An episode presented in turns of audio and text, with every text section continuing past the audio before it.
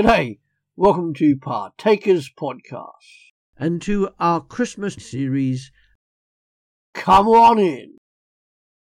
We are continuing our Christmas series by looking at Mary, the mother of Jesus. In our last episode, we looked at Elizabeth's reaction to the visit of Mary from Luke chapter 2, verses 39 to 45. In today's episode, we will look at Mary's reaction in song Come on in.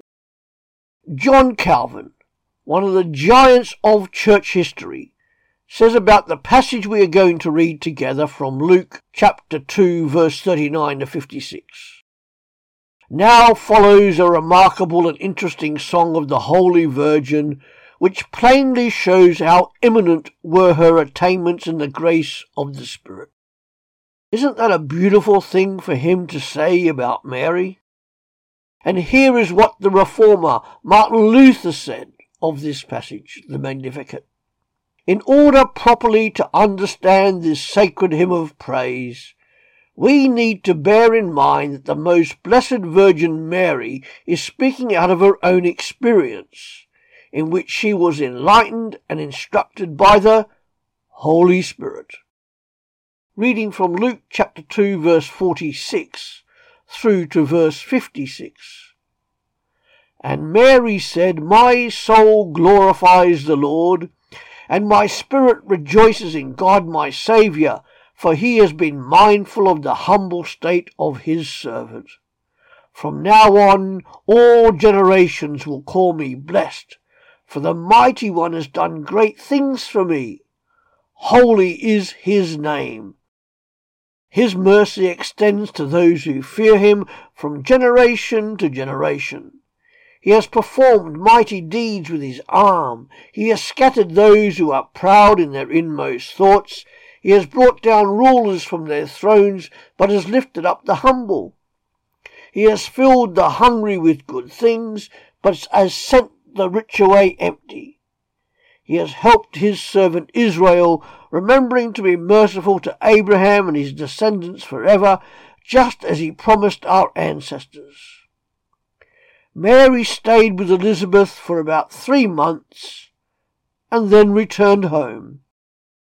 That must have been some sight, wasn't it, when Mary responded to Elizabeth by spontaneously bursting into song a song seemingly of renewal, revolution, and reformation. God is on the march, and God is going to do something new. Some scholars believe Mary is looking back on all the stories she has heard about how God has dealt with people in the past. Others think that she is being prophetic and only looking ahead to what God will do. I personally think that it is both. Let's read those verses again. Verse 46 and 47. And Mary said, My soul glorifies the Lord, and my spirit rejoices in God my Saviour. Mary wants all of her being to glorify God, her soul and spirit to worship God for all that He has done for her and will do for her in the future. She knows that Almighty God is in control on her side, and that it is only because of him that she can be the fulfillment of those words we hear from Isaiah. The virgin will conceive and give birth to a son, and will call him Emmanuel. God's glory was Mary's chief concern. We see God's glory as being a visible manifestation of light emanating from him. That is a New Testament view. But Mary knows that in what we call the Old Testament, God's glory is much more than just the external. It includes the invisible and internal weightiness and reality of all who God is. God is who He is because He is the ultimate reality. That is God's invisible internal glory, which manifests itself as light emanating from His very being. A light to the world, which is, of course, who the adult Jesus proclaimed himself to be. Mary reflects the glory back to God because she knows that she is blessed by him for being his servant. And verse 48 For he has been mindful of the humble state of his servant. Mary knows that God wants first place in her heart, and she humbly accepts his sovereign will over her life. God knows Mary and wants only the best for her, and he will take care of all her needs. He is mindful and alert to her concerns and needs and her safety. Mary is confident that God will take care of her and that God loves her. Mary loves her God and wants to show that to him. Humility is being without pretension. It's not pretending to be somebody you are not. It is being self-effacing and have a proper lowliness of mind. Verses 49 to 50. From now on, all generations will call me blessed, for the mighty one has done great things for me. Holy is his name. His mercy extends to those who fear him. He is alive from generation to generation.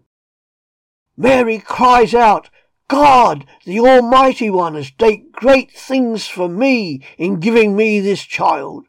As a virgin, there is no other way I could be with child apart from God being involved. Praise be to his name, his name which is holy. My God is holy. That is who he is, the Almighty God of holiness. What do we mean by saying God is holy, and what is holiness? We'll get to that. Firstly, how is God's holiness revealed? We see through Mary's proclamation and the witness of the Bible that the holiness of God is revealed in his mercy towards people, those people who fear him. Not fear as in terror, but fear as in respect and esteem. What is mercy? Mercy is not getting what we humans do deserve. Grace is getting what we do not deserve the twin wellsprings of God, His mercy and His grace.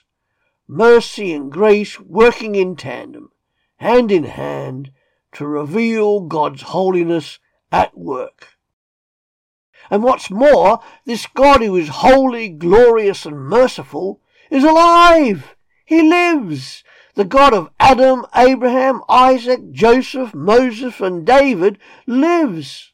He lives on through all generations, and he will live on in all generations afterwards with and through the birth of his son, Jesus, Mary's son.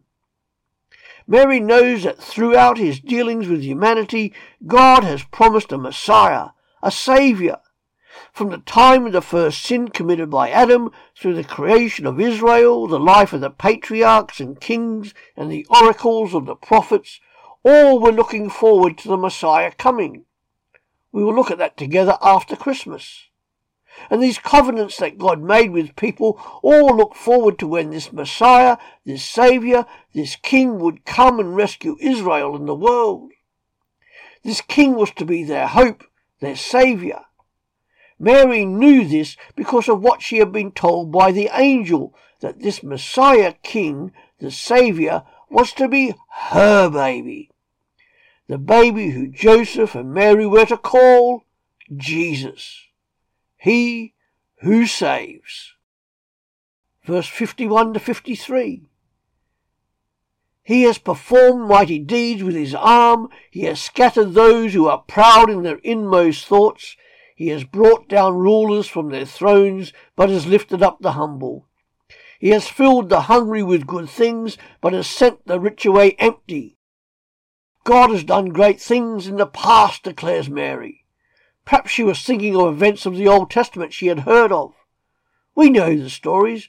Look at how God has dealt with Sodom and Gomorrah, Jericho, Babylon, Nineveh, as well as the rebellious and disobedient people within the nation of Israel itself. Nations and groups of people who went above their own station and instead of having God as their king, had displaced God and put themselves in his place. God has taken a people who were not his people and made them a people, made them into his nation of Israel. Look at how God has dealt with Abraham and Moses. Abraham, described as the friend of God. Enoch, who lived and then is described as being taken away without suffering death by the Lord. Moses, who met God face to face, who saw from the crevice of a rock all that a human being could see of God and live. Wow! In the ancient world, it was accepted that the rich would be cared for and the poor would be deprived and should expect to be hungry. But here comes another reversal in this new kingdom to come. The common people of the day were pretty much helpless when it came to justice and basic human rights. They were often hungry, downtrodden, and discouraged. They were often left to their own devices and to fend for themselves because they couldn't beat the system against them. But Mary, Mary saw something new was coming. A revolution where God turned all on its head, the weak dethroning the mighty, the humble scattering the proud, the nobodies being exalted, the hungry satiated, and the rich and powerful ending up poor and abandoned. A revolution such as his son Jesus being laid in a manger because no room could be found for Joseph and Mary to put him in.